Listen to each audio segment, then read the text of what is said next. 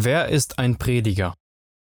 David Martin Lloyd Jones In seinen Vorträgen über die Predigtvorbereitung spricht Martin Lloyd Jones von der überaus großen Bedeutung der Predigt und erklärt, dass sie der primäre Auftrag und die wichtigste Aufgabe der Gemeinde ist. Doch wer sollte predigen und welche Anforderungen stellt das Wort Gottes an einen Prediger? Wer sollte predigen?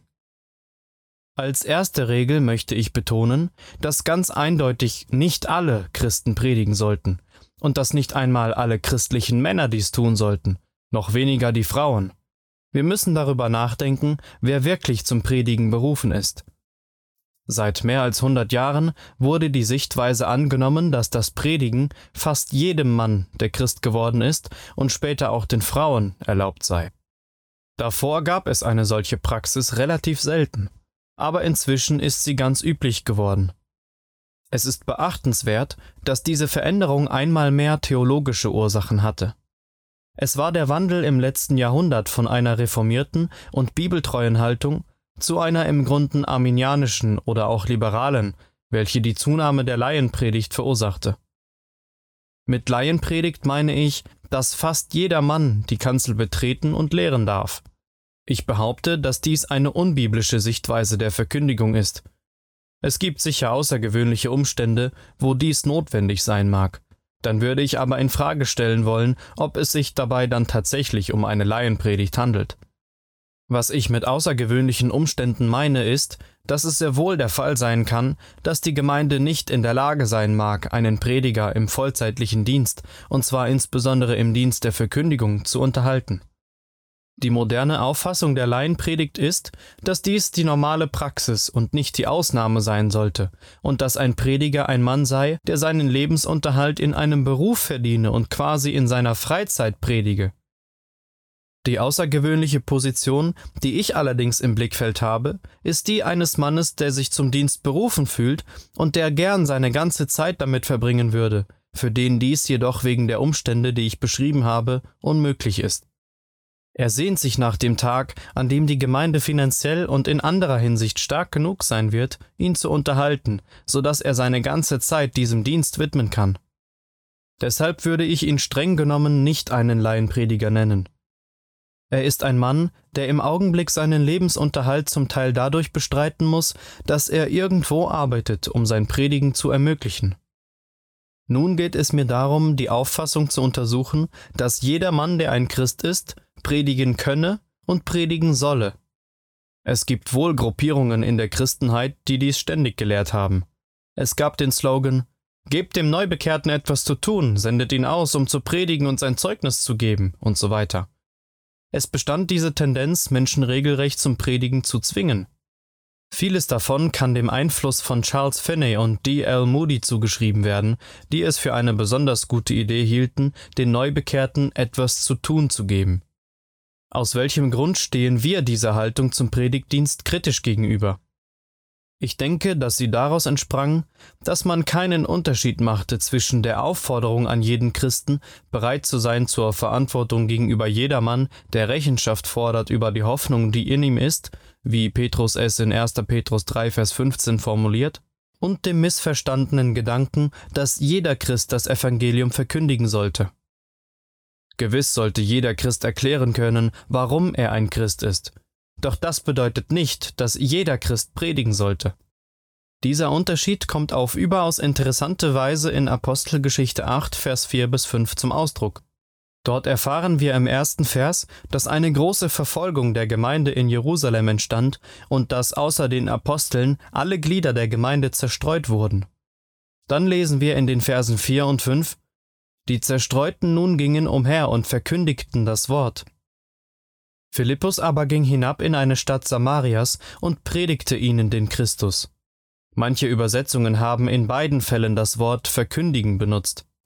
Im Grundtext jedoch wurde nicht in beiden Versen dasselbe Wort verwendet, und das ist der entscheidende Unterschied.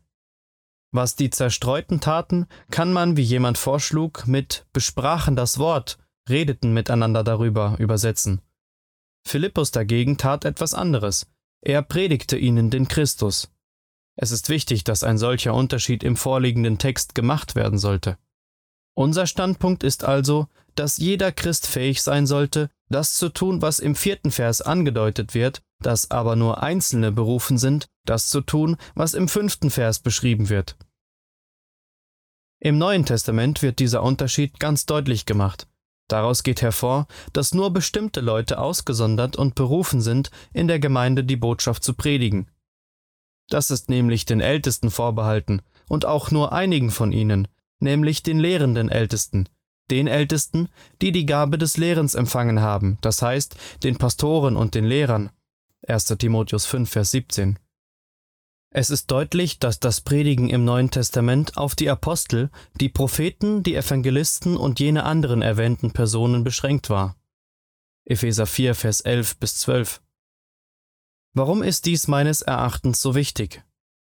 Was ist letztlich die Kritik an der sogenannten Laienpredigt? Die Antwort läuft darauf hinaus, dass dabei von einer Berufung überhaupt nicht die Rede zu sein scheint. Es gibt auch noch andere Gründe, die meiner Beurteilung nach gegen diese Idee zu sprechen scheinen. Mein Hauptargument ist, dass ein Prediger nicht lediglich ein Mann ist, der dazu berufen wurde, sondern dessen ganze Zeit davon beansprucht ist. Das Predigeramt ist nicht etwas, das man sozusagen nebenbei ausüben kann. Das ist ein verkehrter Ansatz und dazu eine falsche Haltung. Wir wollen dies zunächst im Sinne dieser Frage der Berufung betrachten. Was ist der Prediger? Nun, offensichtlich ist der Prediger ein Christ wie jeder andere Christ. Das ist grundlegend und absolut unerlässlich. Doch er ist noch etwas mehr, und gerade hier stellt sich die Frage nach einer Berufung. Ein Prediger ist nicht jemand, der sich einfach dazu entscheidet zu predigen. Und genauso wenig wie er sich dazu entscheidet zu predigen, entscheidet er sich, den Predigtdienst als seine Berufung anzunehmen. Ich brauche kaum zu sagen, dass eine solche Meinung völlig falsch ist und dem Bild, das man in der Bibel erkennt und auch in den Biografien der großen Prediger über die Jahrhunderte hinweg sieht, völlig widerspricht. Die Antwort auf diese falsche Auffassung ist, dass das Predigtamt niemals etwas ist, das ein Mensch selbst auszuüben beschließt. Vielmehr geschieht es, dass er sich seiner Berufung bewusst wird. Die ganze Frage der Berufung ist keine leichte Angelegenheit, und alle Diener des Wortes haben mit ihr gerungen, weil sie für uns von so entscheidender Bedeutung ist. Die Berufung zum Prediger. Bin ich zum Predigen berufen oder nicht? Wie kann ich das wissen? Ich möchte nahelegen, dass es dafür gewisse Kriterien gibt. Eine Berufung vollzieht sich meistens in Form eines Bewusstseins im eigenen Geist. Es beginnt mit einem sich bewusst werden, einer Art innerem Druck, der auf ihrem Geist lastet, eine Unruhe in ihrem Geist. Und dann bemerken sie, dass ihre Gedanken ganz auf die Frage des Predigens gerichtet werden.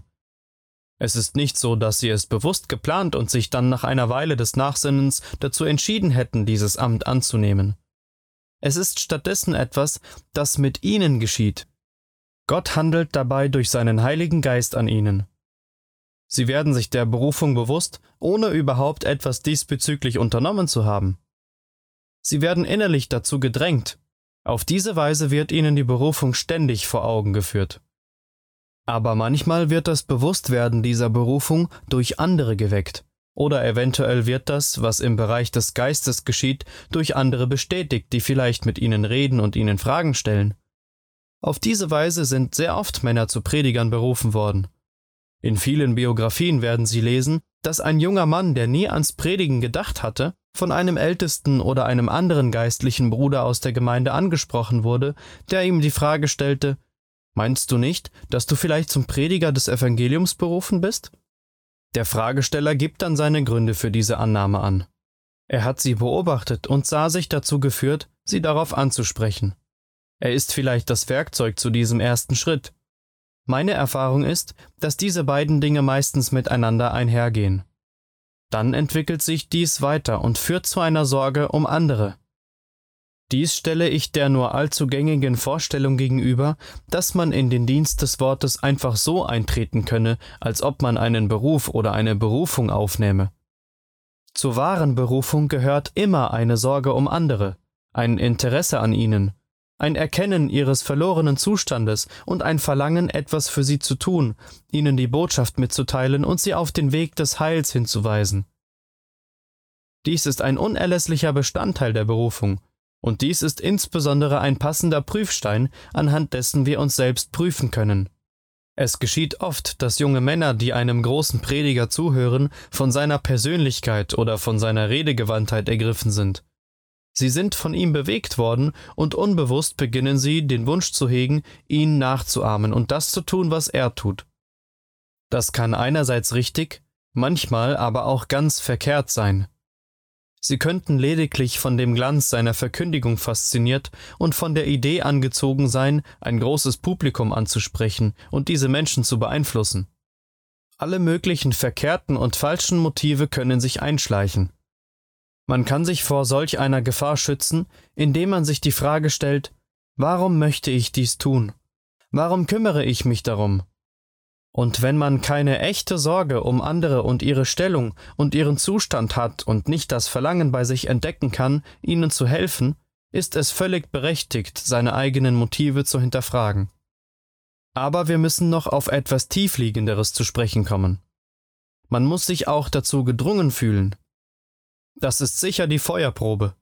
Es bedeutet, dass sie das Gefühl haben, einfach nichts anderes tun zu können, es war Charles Haddon Spurgeon, der, wie ich meine, zu jungen Männern zu sagen pflegte, wenn ihr irgendetwas anderes tun könnt, dann tut das.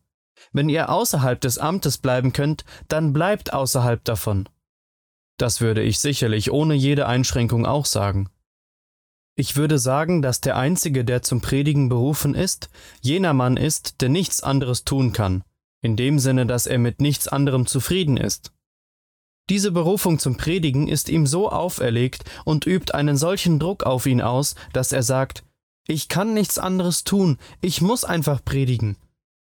Oder lassen Sie mich es so formulieren, und ich spreche hier aus persönlicher Erfahrung. Sie sind sich der Berufung sicher, wenn Sie unfähig sind, sie zurückzudrängen und ihr zu widerstehen. Sie versuchen ihr Äußerstes, um dies zu tun. Sie sagen, Nein, ich werde mit dem, was ich tue, fortfahren. Ich bin fähig, dies zu tun, und es ist eine gute Arbeit. Sie versuchen ihr Äußerstes, um diese Unruhe, die auf unterschiedlichste Weise von ihrem Geist Besitz zu ergreifen sucht, zurückzudrängen, und schließlich erreichen sie einen Punkt, an dem sie es nicht mehr aushalten. Es wird ihnen zu einer Leidenschaft, die so überwältigend ist, dass sie am Ende sagen, ich kann nichts anderes tun, ich kann nicht länger widerstehen. Das ist, so wie ich es verstehe, mit einer Berufung zum Predigtamt gemeint. Aber wir wollen diese noch weiter an etwas untersuchen, das genauso wichtig ist. Ich habe bereits darauf hingewiesen, und was ich meine, ist, dass in ihnen ein Empfinden ihrer Schüchternheit, ihrer eigenen Unwürdigkeit und ein Empfinden ihrer Unzulänglichkeit vorhanden sein sollte. Man kann nirgends bessere Ausdrücke finden als die, welche Paulus in 1. Korinther 2, Vers 3 nennt, Schwachheit, viel Furcht und Zittern. Denselben Gedanken wiederholt er in 2. Korinther 2, Vers 16 mit der Frage, Und wer ist hierzu tüchtig? Die Lehre des Paulus über die Berufung Gottes zu diesem besonderen Werk führt ganz unweigerlich zu dieser Frage.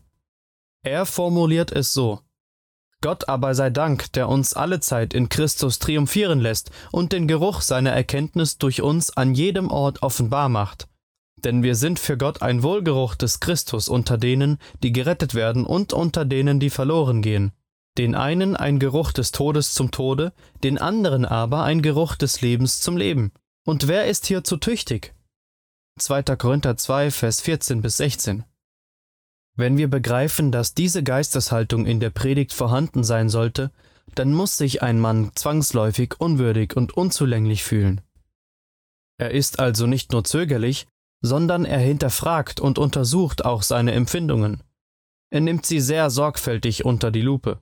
Er tut sein Äußerstes, um den inneren Drang zum Predigen zurückzudrängen. Dies alles betone ich, weil in unserer Zeit kaum noch darüber gesprochen wird. Es ist auch mein letztes Argument gegen die Idee der Laienpredigt. Nehmen Sie solch einen Mann, der sich selbst zum Predigen aufstellt und nicht zögert, auf eine Kanzel zu steigen und zu predigen, und der behauptet, dass er dies quasi nebenbei in seiner Freizeit tun könne. Was weiß er von Schwachheit, viel Furcht und Zittern? Es ist leider genau das Gegenteil der Fall. Er ist in seinem Selbstvertrauen überaus kritisch und sogar verächtlich gegenüber anderen Predigern eingestellt, die in Schwachheit, viel Furcht und Zittern predigen. Obwohl diese Prediger nichts anderes zu tun haben, sind sie seiner Meinung nach elende Versager. Aber er kann praktisch nebenbei predigen. Genau das widerspricht völlig dem, was wir bei dem großen Apostel sehen und was auch bei den größten Predigern der Kirchengeschichte in allen darauffolgenden Jahrhunderten der Fall war. Tatsächlich scheint es allgemein der Fall zu sein, dass ein Prediger, je größer er war, umso zögerlicher damit umging, selbst zu predigen. Oftmals mussten solche Männer von Dienern des Wortes, Ältesten und anderen erst dazu gedrängt werden, weil sie nämlich so sehr vor der großen Verantwortung zurückschreckten. Dies traf bei George Whitfield zu, einem der größten Prediger, der jemals eine Kanzel geziert hat, und genauso traf es bei anderen zu. Mein Argument ist daher, dass ein Mann, der meint, er sei kompetent und könne dies mühelos tun, und der so ohne jedes Empfinden von Furcht und Zittern oder ohne jedes Zögern auf die Kanzel eilt, eigentlich jemand ist, der lauthals verkündigt, dass er nie zum Predigen berufen worden ist. Ein Mann, der von Gott dazu berufen worden ist, ist jemand, der erkennt, wozu er berufen worden ist. So erkennt er, dass das Predigen die größte Verantwortlichkeit in der Gemeinde mit sich bringt und er schreckt deshalb davor zurück. Nichts Geringeres als dieses überwältigende Empfinden, berufen worden zu sein, und der auferlegte innere Zwang sollte einen Menschen überhaupt zum Predigen veranlassen. Dies sind einige Auszüge aus dem Buch Die Predigt und der Prediger von Martin Lloyd Jones.